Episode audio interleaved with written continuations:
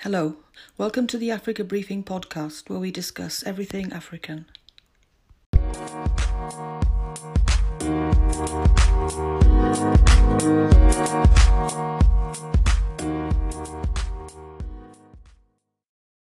Hello and welcome. With his confirmation as the President elect of the United States, Africa Briefing would like to share a few ideas about the about the incoming Joe Biden administration's Africa policy agenda.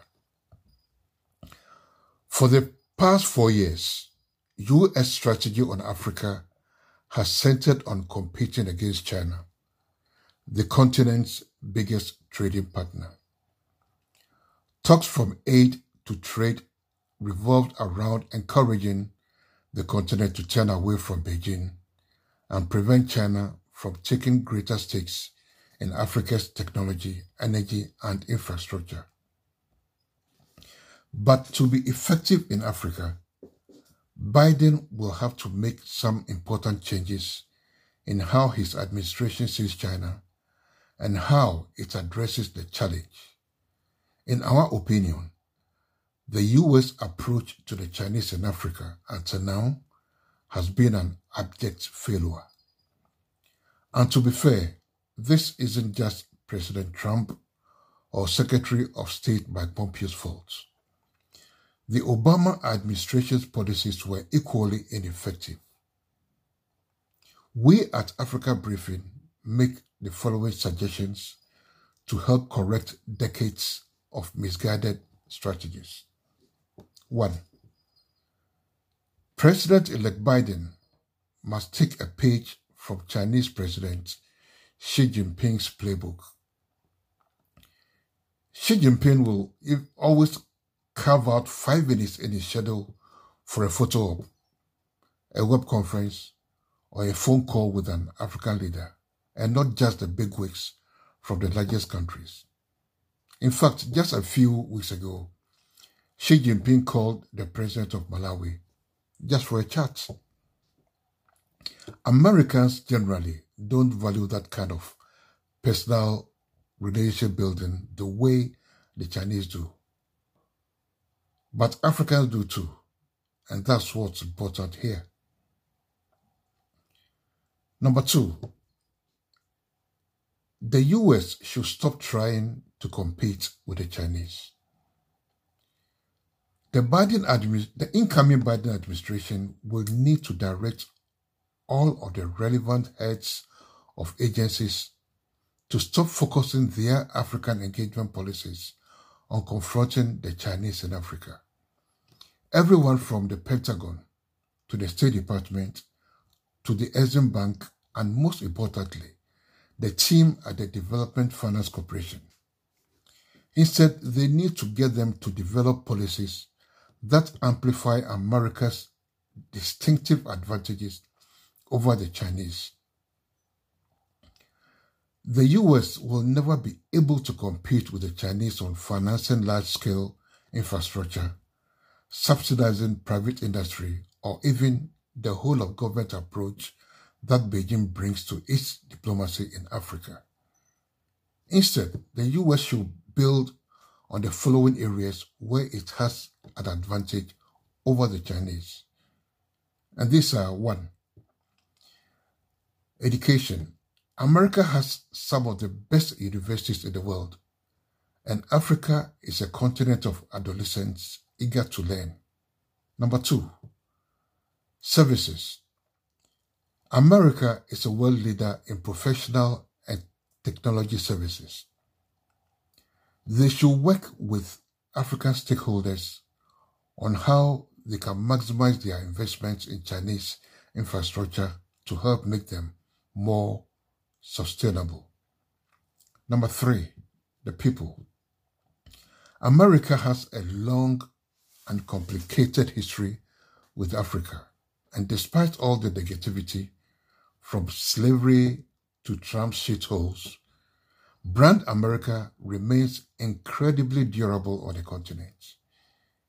It's especially important that Biden personally removed the student visa restrictions fund the Peace Corps, and create new opportunities for African American and African youth to engage. Three, Biden's foreign policy in Africa should be focused on one thing jobs. Africa is facing the worst economic crisis in a generation. On a continent with, fa- with the fastest growing population in the world, when African leaders say they don't want to be caught in the middle of another US great power struggle, Biden must listen. He must listen to what their priorities are, and those priorities are jobs, jobs, and jobs. No one wants to hear any more American diatribes about Chinese debt, debt traps, Huawei, or the dangers of the Belt and Road Initiative. The Biden administration must focus on jobs.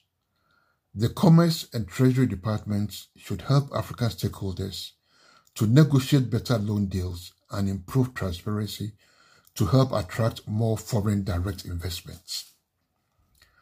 The State Department should also help to advocate for small business interests around the world.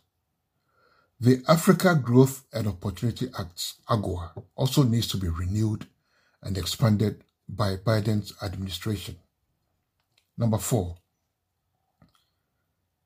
America should take the lead on the debt crisis. Many of Africa's largest economies are sinking fast under the weight of unsustainable debt loads. They need help and fast. The Trump administration abdicated the US's traditional leadership role in international development finance, and Biden must urgently correct this anomaly.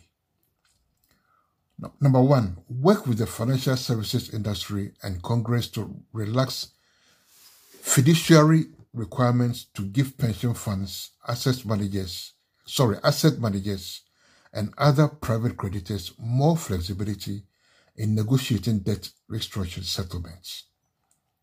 Two, work with Paris Club lenders to set an example by publishing all African loan data, including terms and interest rates, in an easily accessible database, and then publicly challenge the Chinese government to do the same. Number three, Biden should personally lead the effort to provide African finance ministers with the liquidity and debt relief, not suspension, but actual relief that they've been asking for over the past seven months. Please make it happen. African leaders are not really asking for that much. And African leaders, on their part, must bring attention back to boosting African trade and investment the African Continental Free Trade Area Agreement, set for launch on 1st January 2021, provides a valuable roadmap. Beyond courting the White House, Africa's policymakers should focus on taking advantage of this unprecedented opportunity to boost their post-pandemic economies from within. Thank you for listening.